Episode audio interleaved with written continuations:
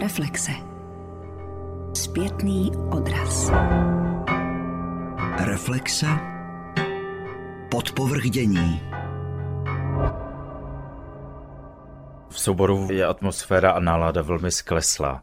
Je to takový pocit zmaru. Každý divadelník ví, že nějaká tvůrčí práce je dobře, když je pod tlakem, ale pod tlakem toho, že se nějak vyjadřujeme, něco chceme předat ale v tomhle případě spíše to pocit zmaru z toho, že téměř čtyři roky se snažíte dělat něco, co si myslíte, že se vám začíná dařit zúročovat a najednou přijde naprosto necitlivý zbytečný zásah ze strany radnice. Popisuje atmosféru v Kladenském divadle jeho umělecký šéf Jaroslav Slánský. Herci a zaměstnanci nesouhlasí s odvoláním Jana Kravky, kterého 1. července zbavilo funkce jednatele společnosti vedení města. Jaroslav Slánský je ve funkci uměleckého šéfa divadla od ledna roku 2016. Vystřídal tak Daniela Přiběla, který po neschodách s tehdejší jednatelkou společnosti Blankou Bendlovou odešel. S jakou uměleckou vizí tehdy na svou pozici Jaroslav Slánský vstupoval? V prvé řadě to bylo rychle zachránit divadlo jako takové aby se nepřerušil provoz. Stěhovali jsme se z divadla Lampion, které teď už konečně hraje ve svém a nikdo mu tam neleze. Chtěl jsem během pěti let eh, dobudovat divadlo, které by bylo sebevědomé, které by nabízelo širokou paletu jak pro diváka konzervativnějšího, což si myslím, že tam trošku předtím chybělo. Pak samozřejmě pořád udržovat takovou tu funkci veřejnoprávní i pro toho náročnějšího diváka, pro co nejširší spektrum. Prvním naprosto jasným cílem bylo sestavit silný a stabilizovaný soubor. V jakém stavu je tedy soubor teď? Zaměstnaných herců je 14. Máme pak dvě dramaturgyně a pod umělecký soubor ještě spadají dva inspicienti a tajemnice uměleckého provozu. 14 byl základ, plus pan bývalý jednatel, pan Kravka a já jsme do toho souboru také patřili, čili tam jsme na čísle 16 a měli jsme několik stálých hostů, které taky považuji, že jsou součástí našeho souboru, ať už to byl pan eh, Čapka, Petr Batěk. Teď jsme navázali spolupráci s Ondřejem Volejníkem. První sezonu jsme museli rychle dohnat repertoár, tam snad bylo devět premiér. Postupně jsem chtěl ustálit inscenace na čísle pět na velkou scénu, jedna na malou, plus vždycky nějaká bonusová inscenace do kavárny nebo inscenovaná čtení a tak dále. Jaké byly vaše dramaturgické a jiné plány na tuto sezónu? Chtěli jsme využít potenciál potenciálu našeho souboru, co se týká výborné pěvecké vybavenosti. Zároveň touhy dělat chytrý muzikál, proto jsme se rozhodli udělat Monty Pythony, což je úplně skvělá jak herecká příležitost, tak zároveň pěvecká a sezonu zakončit absolutním protipolem výročím nehorázné justiční vraždy Milady Horákové, kde jsem oslovil autorku, básnířku Renatu Puclacher, kde jsme chtěli popsat život Milady Horákové ale zároveň mě vždycky fascinoval ten druhý příběh Ludmily Brožové, Polednové, Biedermanové, která je nechvalně z toho procesu známá. A kde se vlastně stane ten zlom, protože Biedermanová chtěla původně také být herečkou, dokonce i někde hrála a postavit ten osud eh, žen vedle sebe. V české premiéře měla být uvedena Vražda v Orient Expressu, pak jsme měli dělat úplně komorní muzikál Miluju tě ale, pro školy jsme ještě chtěli udělat klasičtější titul, protože jsme měli předtím Shakespearea mnoho povyku pro nic, tak tentokrát má Petr Svojtka režírovat Tartifa. Kam jste chtěl dál divadlo umělecky, společensky a jinak směřovat? Vycházím z toho, že divadlo je městské. Má primárně zacílit na diváka, který nakladně bydlí nebo na Kladensku, ale samozřejmě ne výhradně. Zároveň jsem chtěl dát možnost srovnávat vidět produkce z jiných částí republiky. Myslím Myslím si, že městské divadlo by nemělo samozřejmě suplovat komerční produkce, které jsou nedaleko od Prahy. A to je právě asi základní otázka vůbec existence vždy kladenského divadla, když se o ní začíná mluvit. Když to úplně lapidárně řeknu, chtěl jsem donutit kladenského diváka, kladenské obyvatele, aby nezůstávali po práci v pražských komerčních divadlech, ale aby na tom kladně setrvali a, a chodili do toho divadla a považovali ho za vlastní kulturní instituci. A to nejen činoherními věcmi, nejen líbivými věcmi na první dobrou, ale začali jsme dělat koncerty, oslovili jsme Teplickou filharmonii, chtěl jsem znovu vrátit žánr melodramu, což byla velmi zajímavá zkušenost. Udělat tu instituci širší než jenom na to, že přijdeme, odejdeme a to jak v části souboru zaměstnanců, tak v části té divácké. Jak vnímáte vaše divadlo v kontextu středočeského kraje? Má širší dopad než jen kladenský? Já doufám, že ano už od divadla Lampion, které vede Lucie Radimerská v současné době, kde je i festival loutkářský, tak tam ten dosah už je daleko větší a je vidět. My dále spolupracujeme třeba s Příbramí a s Mladou Boleslaví i co se týká činohry, to znamená, že si i vyměňujeme inscenace a ukazujeme navzájem, co se kde dělá, bez pocitu nějaké konkurence a spíš podpory. Ukazujeme lidem, co se v tom středočeském kraji děje. Chceme ten kraj reprezentovat a v tom město reprezentovat. V tom je ten další přesah divadla. U toho dětského divadla si myslím, že se to daří přirozeněji, rychleji. U té činohry postupně zase tohle zavádíme. Vedení divadla dosud neposkytovalo prostor hostujícím souborům. Komerční pronájmy by podle Jaroslava Slánského zvýšily nejen tržby, ale také návštěvnost. Což si myslím, že teď bylo nastaveno tak, že od příští sezony jsme ty komerční pronájmy měli dovolené, i když samozřejmě jako SROčko se schválením vždy městské rady a tam už by se začaly ty nůžky trošku svírat. Ta dotace versus ten výdělek, ty tržby by se začaly srovnávat na nějakou úroveň. Zároveň jsme přebírali divadlo, které mělo 8,5 tisíce diváků. To je ať už to bylo tím, že bylo v rekonstrukci v divadle Lampion, ale už v této podstatě tkví to nejtěžší, jestli vůbec a jak dlouho by to divadlo mohlo s takovou návštěvností vydržet. To divadlo potřebovalo nastartovat. Nebyla krejčovna, spoustu provozů se znovu otevřelo a divadlo Kladno zaměstnává i spoustu kladeňáků. Město jakožto stoprocentní vlastník městského divadla Kladno, tedy společnosti s ručením omezeným, ovšem nebylo spokojeno s nastaveným hospodařením pod vedením jednatele Jana Kravky. Odůvodnilo to rostoucí ztrátou v hospodaření divadla a ve svém oficiálním prohlášení dodalo, že na opakovaných schůzkách dozorčí rady nenašel Jan Kravka efektivní způsob řešení finanční situace divadla. Tento zásah ze strany města považuje Jaroslav Slánský za příliš razantní tak, jak byl nastaven ten systém fungování, jakým způsobem jsme s jednatelem spolu s panem Kravkou hovořili, jak jsme plánovali věci, to se zastavilo. Ten vliv je obrovský. Bylo to založeno také na absolutní důvěře mezi tím, že on se bude starat o peníze, já se budu starat o divadlo a vždycky se na tom střetneme, pobavíme se o tom.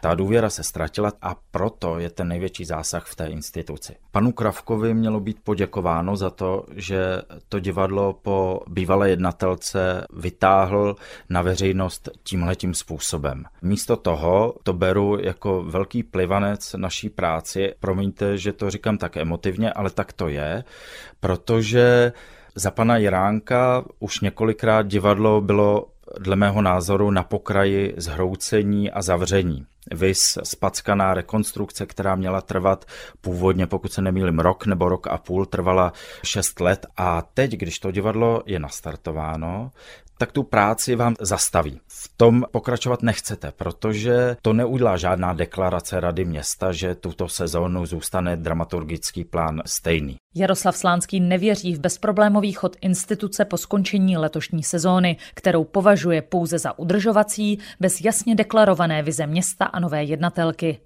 Proto chce na pozici uměleckého šéfa skončit a k prvnímu září podal výpověď. Pominu to, že Rada města ráda revokuje svoje usnesení, takže v tom jí nevěřím a ztratila veškerou důvěru. Proto také odcházím, protože nemohu být loajální ke svému zřizovateli. Tam je další věc. Paní Žantovská jako jediný uchazeč vyhrála naprosto nesmyslné výběrové řízení. Opět Má na to zřizovatel nárok, to nepopíráme, ale tu dobu a vůbec ten způsob, kdy má někdo přinést nějakou koncepci, která má tu instituci rozvést, má splnit požadavky té rady, které ale nejsou známy. Tam je jediný podívat se na to, jestli ta ztráta už nepřerostla nějaké maximum. Ale to se dá komunikovat jiným způsobem, ne odvoláním jednatele. Já jsem neviděl jediný náznak koncepce, co bude po té sezóně toho hájení. Paní Žantovská na naši otázku nám odpověděla, když jste dali oficiální žádost na město, ono vám ji v zákonném termínu pošle. Tohle je pro mě úplně první a poslední věta, podle které lze usoudit, že v takové instituci nelze pokračovat, protože nevidíte žádný směr. To, že tam někdo přijde zjistit tu situaci, tak je podle mě pak jenom úředník, který analyzuje, ale někam tu instituci neposouvá. Kdybych nastoupil jako nový jednatel, a někdo po mně chtěl slyšet vizi, tak ji ale okamžitě představím, aby nebyly žádné pochybnosti. A na otázku, co bude pak, slyšet neustále odpověď robotickou, tuto sezónu nehodlám nic měnit, to mi přijde až směšné. Z toho jste tedy nabil dojem, že tato sezóna je jakýmsi způsobem udržovací, což jste také napsal do svého prohlášení na vašem facebookovém profilu, kde jste oznámil, že k prvnímu září dáváte výpověď. Čili máte nějakou obavu o to, že by město nemělo zájem dál to divadlo rozvíjet? Mám obavu vždy, že když přijde nějaký politik, že se divadlo může stát stadionou nebo může úplně zaniknout. Město deklarovalo, že stadionu nechce, mě nezbývá nezbývá, než to posoudit za několik let a rád tomu budu věřit, že tam stadiona nemá vzniknout. Jednatelkou Městského divadla Kladno je Irena Žantovská od 19. srpna. Jak vnímáte postavení přímo Městského divadla Kladno v kontextu Kladna a zároveň v kontextu celého středočeského kraje? To je trošičku složitá otázka, na kterou jednoznačně se asi odpovědět nedá, ale samozřejmě Kladno jako takové je specifické svojí velikostí a i vlastně svým složením obyvatelstva. To je jedna věc. Potom eh, druhá věc je, že divadla Kladno to není jenom vlastně činoherní soubor a městské divadlo, ale je to také divadlo Lampion, což je divadlo pro děti, které, myslím, plní svoji funkci v rámci města a té regionální kultury velmi dobře. A potom nastává vždycky ta otázka i té, promiňte mi to slovo, té určité objednávky, od toho města, tedy vlastně od toho, kdo tu společnost vlastní. A to jsou všichni kladeňáci, kteří si zvolili své zastoupení na radnici a tím pádem je to rada města. Když jsem přijímala tu nabídku potom toho jmenování, tak jsem přijala formulaci rady, že nedojde k tomu, aby soubory zanikly. Čili i já jsem vlastně v té své strategii počítala s tím, že tady stále bude ta společnost dvousouborová a že ty soubory budou pokračovat kontinuálně ve své činnosti. To, co patrně vyvolává určité napětí, je otázka toho finančního rámce, který může tak velké město, jako je Kladno, pro svoji společnost nastavit. Do výběrového řízení na pozici jednatele městského divadla Kladno, které bylo vyhlášeno vyhlášeno na začátku července, se přihlásila pouze ona, přičemž její koncepce veřejně přístupná není. Jaké představy má tedy o dalším, dlouhodobějším směřování kladenského divadla? Ty otázky se dělí na dva okruhy. Jeden se týká toho současného stavu a současné sezóny. A tam jsme se jasně domluvili a já jako divadelník jsem se jim i snažila vysvětlit, že prostě rozjetá připravená sezóna má své zásady, má svoji odpovědnost vůči divákům a v neposledním řadě také vůči uměleckým zaměstnancům divadla.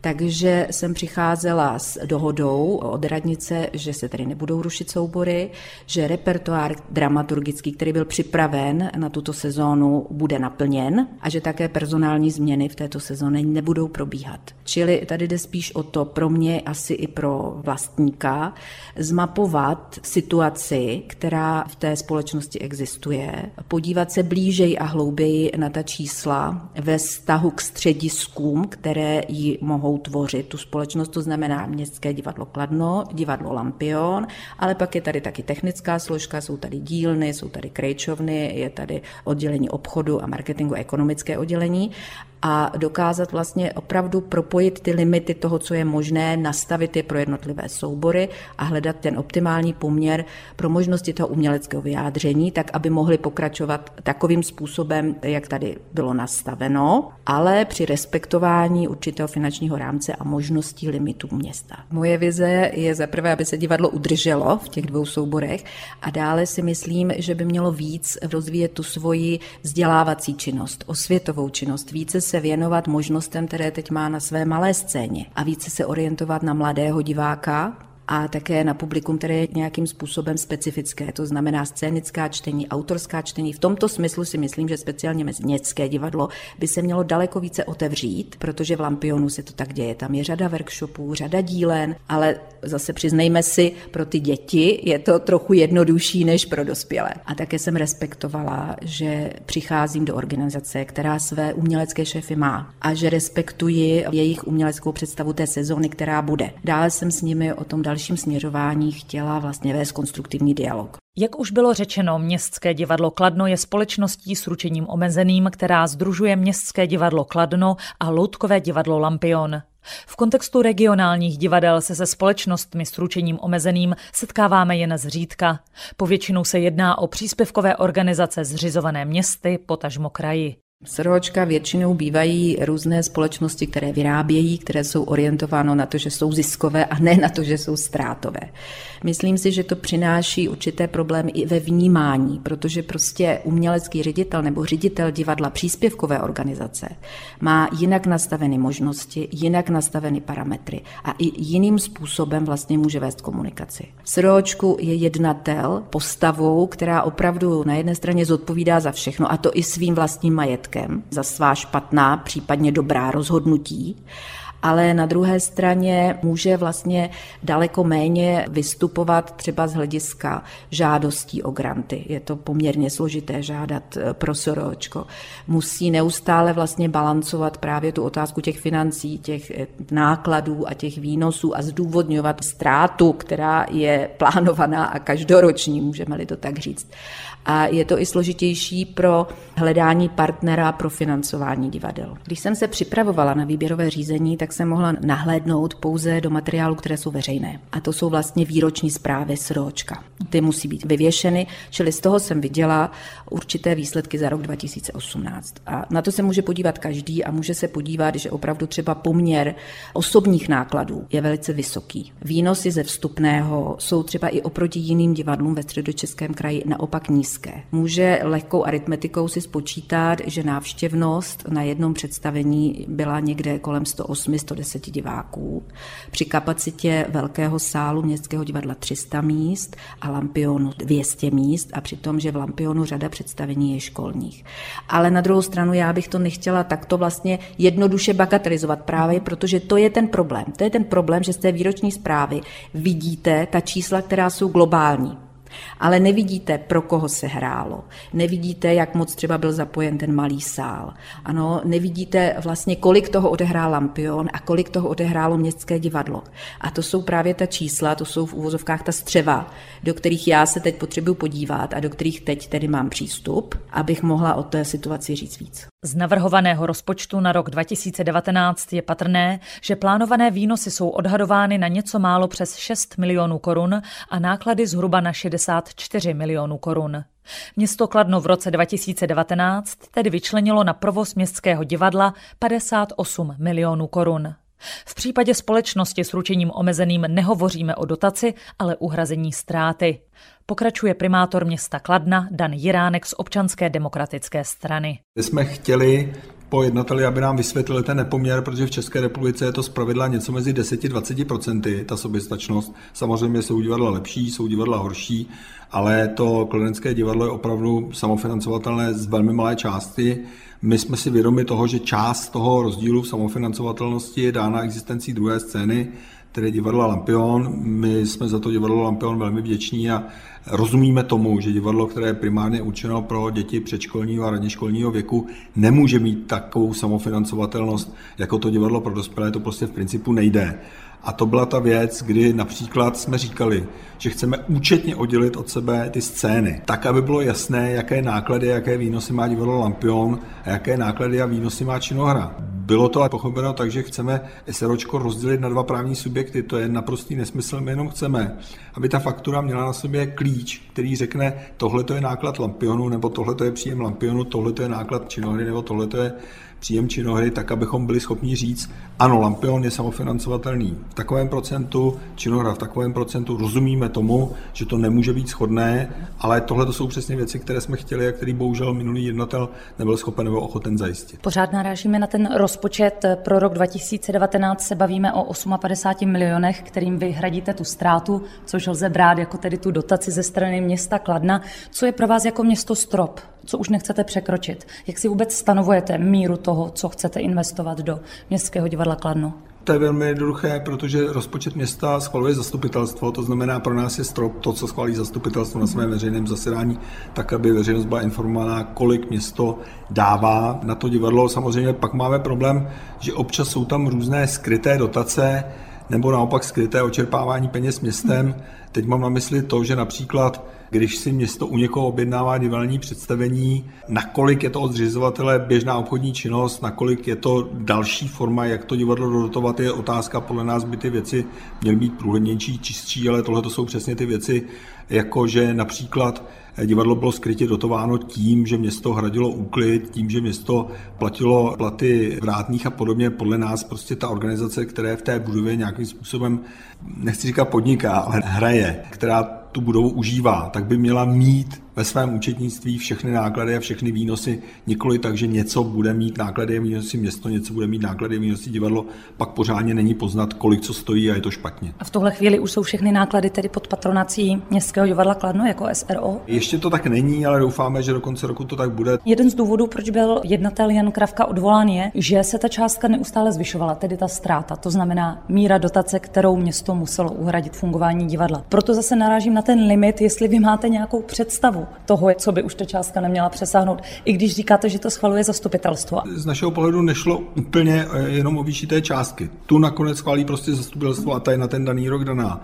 Nám šlo spíš o to, jak efektivně jsou ty prostředky, které město schválilo, vynakládány, protože to, že v rozpočtu mám schválenou ztrátu 58 milionů, neznamená, že ty peníze ve všechny musím utratit. A už vůbec ne, že můžu utratit za věci, které z pohledu města jsou prostě zbytečné. Pokud je ta společnost ve ztrátě okolo 50 milionů korun, tak poskytovat třeba dary z rozpočtu takto ztrátové organizace ve výši půl milionu korun ročně nám připadá jako zbytečné. Efektivnější by pak bylo z našeho pohledu, kdyby ty případné dary dávalo přímo město, když chce poskytovat dary, zastupitelstvo to schválí. Je to veřejné, je to transparentní, je to vidět, kdo to schválil, kdo pro to hlasoval. Nám prostě cezení darů přes společnosti typu SRO, kde pak nikdo neví, kdo dostal dary, v jaké výši a podobně, připadá jako zbytečná. Změna na pozici jednatele Městského divadla Kladno vyvolává řadu reakcí. Zaměstnanci divadla zřídili 14. srpna odborovou organizaci a ten den vyhlásili stávkovou pohotovost. Reflexe. Podpovrdění. Komplikované vztahy mezi zřizovateli a kulturními institucemi jsou častým tématem. Souvisí právě s financováním a výší dotací. V 90. letech byla zahájena transformace divadelního systému. Skončil tak státní monopol provozování divadel, kdy většina z nich přešla do zprávy měst. Financování této divadelní činnosti sebou nese problémy dodnes. Jako příklad uveďme další regionální divadlo, tentokrát na Moravě. Slovácké divadlo v Uherském hradišti patří do skupiny malých divadel, které v roce 2003 přešly ze zprávy okresů pod patronaci měst. Nicméně podle ředitele divadla Michala Zetela nejsou města o velikosti, jako je právě Uherské hradiště, konstituována tak, aby si mohla dovolit zřizovat takovou kulturní instituci, tedy repertoárové divadlo se stálým souborem. Malé okresní město 20 tisíc obyvatel, má na krku instituci eh, s téměř letos už 50 milionovým rozpočtem. A přestože 70% našich diváků jsou obyvatelé kraje a nikoli města, tak jejich kulturní potřeby jsou dotovány čistě z rozpočtu Uherského hradiště. Což je samozřejmě obrovský problém, protože u takto velké instituce nikdo nikdy nepředpokládal, že by byla živena takto malým okresním městem. To je samozřejmě důsledek nedokončené nebo vůbec nezahájené transformace kulturní politiky a financování kulturních institucí v České republice a Slovácké divadlo je vlastně odsouzeno vyčkávání, jestli ta situace bude nějak napravená nebo ne. A pochopitelně město velikosti Uherského hradiště nese celou tu tíhu na sobě. A musím říct, že nebýt si otevřenosti a nějaké slušnosti našich lokálních politiků, tak si myslím, že Slovácké divadlo už možná dávno nebylo. Rozpočet 50 milionů korun. Jakou tedy máte dotaci od města? Slovácké divadlo má 75 interních zaměstnanců, zhruba plus minus, tak se to neustále pohybuje. A řekněme stejný počet externích spolupracovníků, jako jsou uvaděči a tak dále. Z městského rozpočtu dostáváme například letos a v budoucích letech 27 milionů korun a z rozpočtu kraje 2 miliony korun. Jedná se tedy o Zlínský kraj a z rozpočtu Ministerstva kultury to, co jak si získáme v řízení ve státním fondu na podporu profesionálních divadel Ministerstva kultury. V letošním roce to bylo 3 miliony 600 tisíc korun. Čili ta podpora veřejných peněz se pohybuje kolem 60%.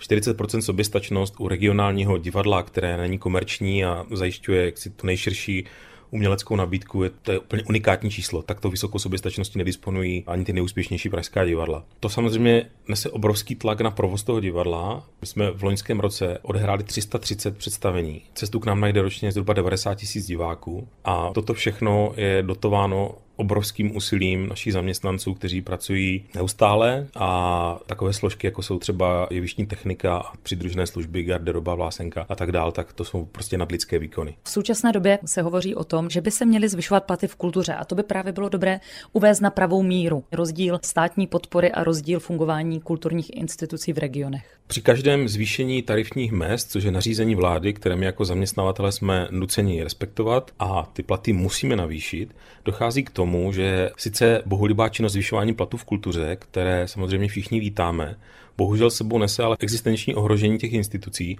protože tyto prostředky ale nejsou dokryty ze státního rozpočtu a ta tíha toho navýšení platů přechází na ta města. Nemyslím si, že Uherské hradiště je jediné, ale v rozpočtu města, jako je třeba Brno, předpokládám, že si ty rezervy hledají přece jenom trošku líp než eh, v rozpočtu tak malého města. A chtěl bych panu ministrovi vzkázat, že pokud to myslí opravdu s podporou kultury vážně, tak ať ale sežene nějaké státní peníze, které tyto rozdíly dokryjí, protože navyšování platů přímo existenčně ohrožuje slovácké divadlo.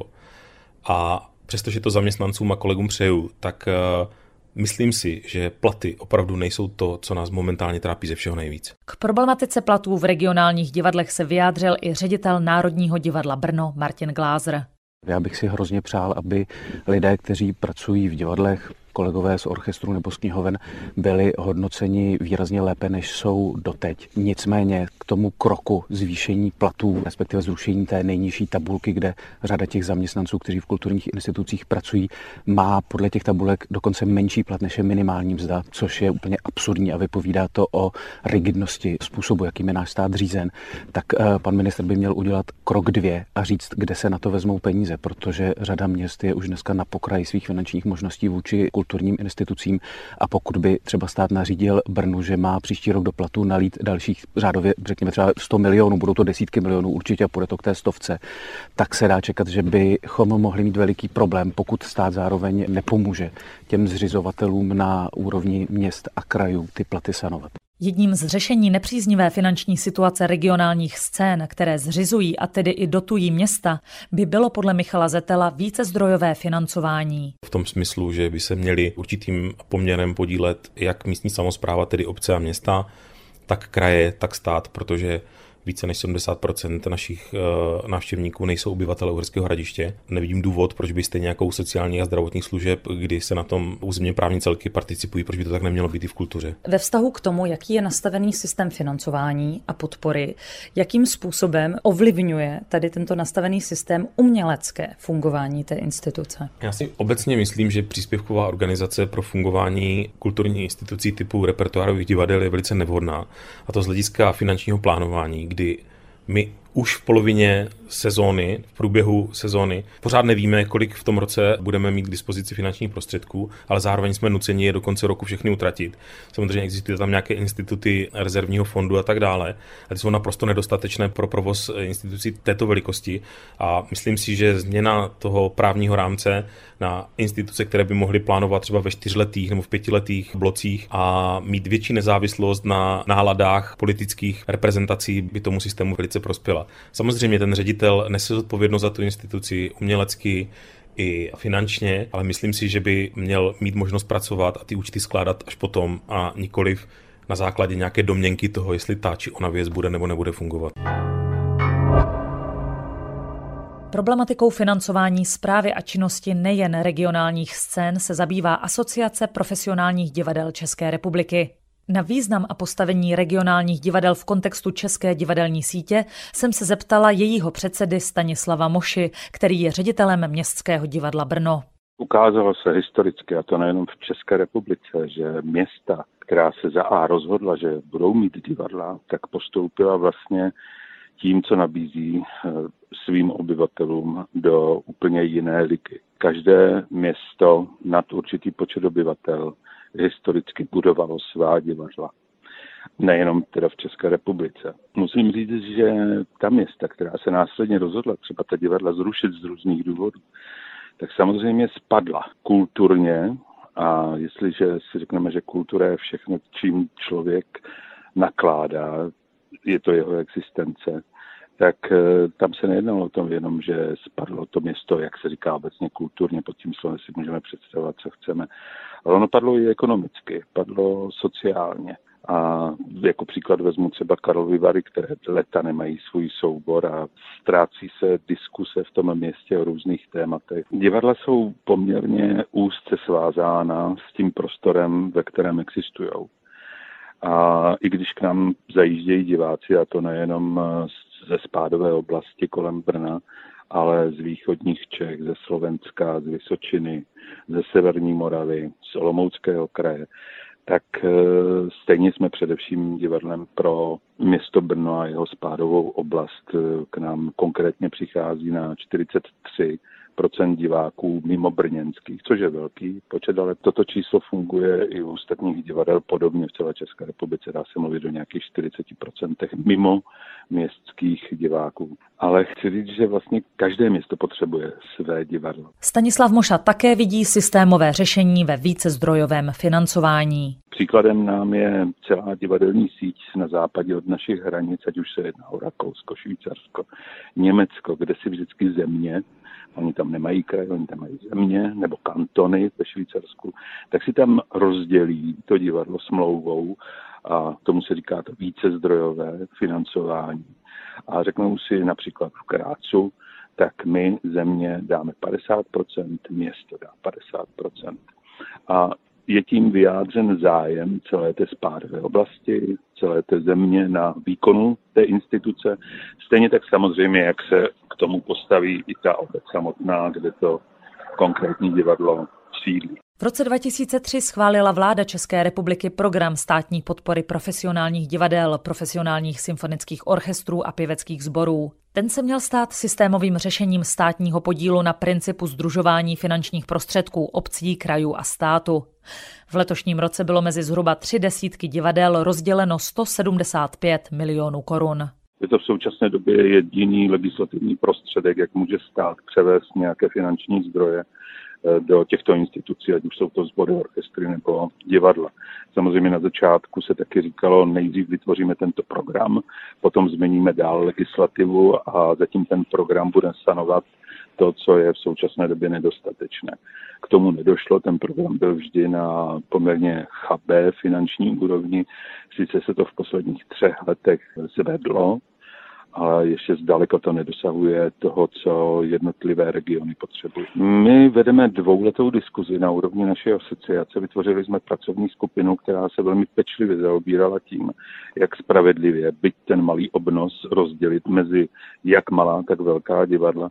A domnívám se, že jsme dospěli ke klíči, který je nemůžu říct absolutně spravedlivý, ale který je hodně blízký tomu optimu ale stejně tak jsme si s dalšími kolegy řekli, že tu diskuzi povedeme ještě dál, protože my jsme ji aplikovali poprvé letos a našli jsme tam nějaké drobnosti a budeme to řešit i nadále. Podle Stanislava Moši jsou ale na snadě především legislativní změny, jako přijetí zákona o veřejných kulturních institucích. Snažíme se prosadit zákon o veřejné kulturní instituci. Ten zákon už před čtyřmi lety přijel Senát tento zákon je taky součástí vládního prohlášení stávající vlády České republiky, takže jsme očekávali, že ministerstvo kultury v uvozovkách zabere a dotáhne ten zákon eh, k tomu, že bude schválen parlamentem České republiky a že bude aplikován v praxi. Ten plán ministerstva byl, že ta aplikace nastoupí s rokem 2020 nejpozději a my ještě nejsme u toho, že bychom vůbec byli seznámeni s věcným záměrem toho zákona. Ale to, co bylo schváleno v Senátu, tak dále na tom pracovala naše asociace s právníky, tak máme v rukou materiál, který se domníváme, že by mohl posloužit velmi dobře tomu, aby jsme neustále neexistovali v nějakém legislativním provizoriu a v situacích, kde je činnost jednotlivých divadel v různých městech v České republice ohrožena, jak se to například teď ukázalo na případu divadla v Kladně. Ten zákon umožňuje řídit jednotlivé instituce nejenom skrz rady těch měst, tedy zprávy těch měst, ale ty zprávy by měly možnost jmenovat své správní orgány, které by byly nezávislé na různých aktuálních eh, problémech, těžkostech, osobních animozitách, politických animozitách. To všechno by tento zákon měl odstranit a samozřejmě to jedna z nejdůležitějších věcí, eh, měl by ten zákon umožnit vstoupit do těch zřizovatelských funkcí nejenom těm obcím, které to mají teď na svých bedrech, ale stejně tak krajům a stejně tak státu. To znamená, že například Uvedu příklad, by Národní divadlo v Brně mohlo být zřizováno městem Brnem a státem Česká republika.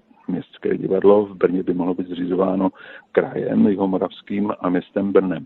A zátěž finanční by se následně rozdělila mezi tyto zřizovatele. Stejně tak my trpíme dlouhodobě a dostáváme se do střetu se zákonem třeba tím, že musíme podepisovat smlouvy. U operních souborů je to ještě mnohem komplikovanější na dva, ale i více let dopředu. Ale rozpočet známe vždycky tak někdy v listopadu, v prosinci na ten následující rok. V jiných zemích to prostě mají tak, že ředitel, který nastoupí do divadla, tak podepíše se svým mandátem i pětileté financování. To znamená, že ví, jak se může finančně, ekonomicky v podobu těch pěti let eh, chovat. To by se taky změnilo. Je tam řada dalších změn, dělali to lidé z praxe, které se domnívám by jenom eh, prospěly tomu, jak by mohly instituce se koncentrovat jenom na to, za účelem čeho jsou zřízeny. Nabízí se tak další úkol pro nového ministra kultury. Vzhledem k tomu, že se jedná o návrh s významným dopadem na fungování celého segmentu kultury, je nutné, aby se s principy zamýšlené úpravy podrobně seznámil nový ministr kultury a prodiskutovali je s odborníky působícími v této oblasti. Současně je nutné, aby byla dosažena schoda s ministerstvem financí, a to zejména pokud je o vazbu na rozpočtová pravidla. Proto byl termín pro předložení věcného záměru zákona vládě posunut na prosinec 2019. Vyjádřila se k zákonu o veřejnoprávní instituci v kultuře Petra Hrušová z tiskového oddělení Ministerstva kultury.